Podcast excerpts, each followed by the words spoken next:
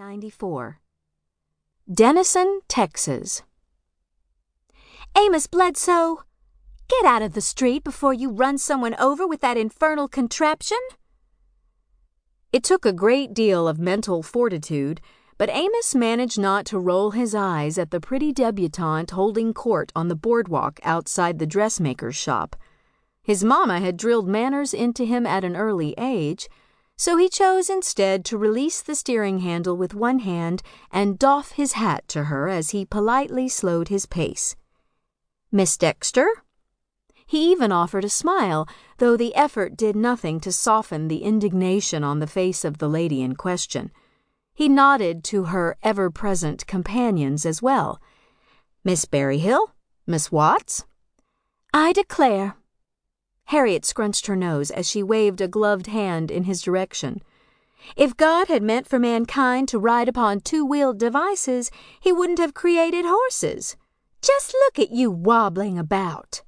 Anyone with half a brain knows that for a vehicle to be sturdy, it needs four wheels. What about a pony cart, Harriet? Miss Berryhill ventured, her forehead crinkling. My Aunt Bee rides in one all the time and never has any trouble. That's because it's attached to a pony, a creature with four legs, Harriet huffed. The animal keeps the cart steady. Amos had to admit she'd been quick with that rejoinder. As much as he disliked her for so actively disliking him, he couldn't discount her intelligence.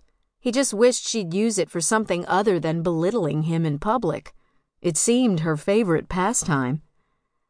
Bicycles are quite safe, I assure you, Amos countered, determined to continue on the path of higher ground. Even young women ride them. They're quite the rage back east. Haven't you seen the pictures in Harper's Bazaar? All right, so perhaps he'd hit a divot in his higher ground travels. He couldn't resist prodding her a little. My sister said a bicycle costume from Paris was featured on Harper's cover back in April. He nodded toward the dressmaker's shop. I'm sure if you haven't seen it, Mrs. Ludlow could let you peruse her copy.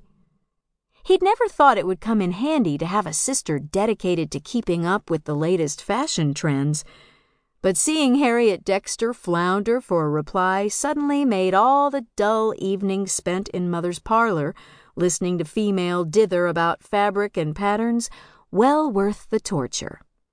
Really, Amos, Harriet sputtered, how vulgar you are to speak of of split skirts and bloomers in mixed company.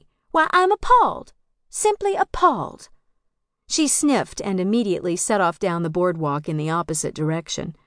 Come, girls, I see a gentleman more worthy of our time. Oh, Roy!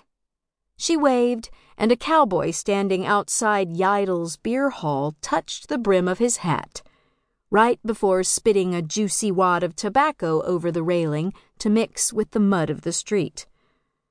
Definitely a fine specimen of gentlemanhood. How could Amos possibly hope to compete?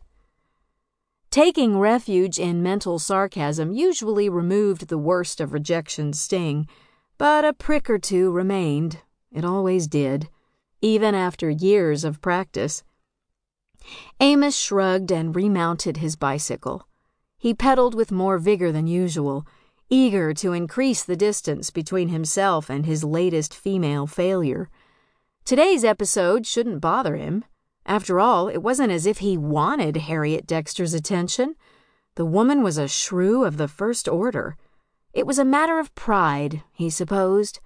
No one liked to be perceived as lacking, or constantly passed over in favor of a version of manhood he'd never achieve. A block past Main and Austin, traffic lessened considerably.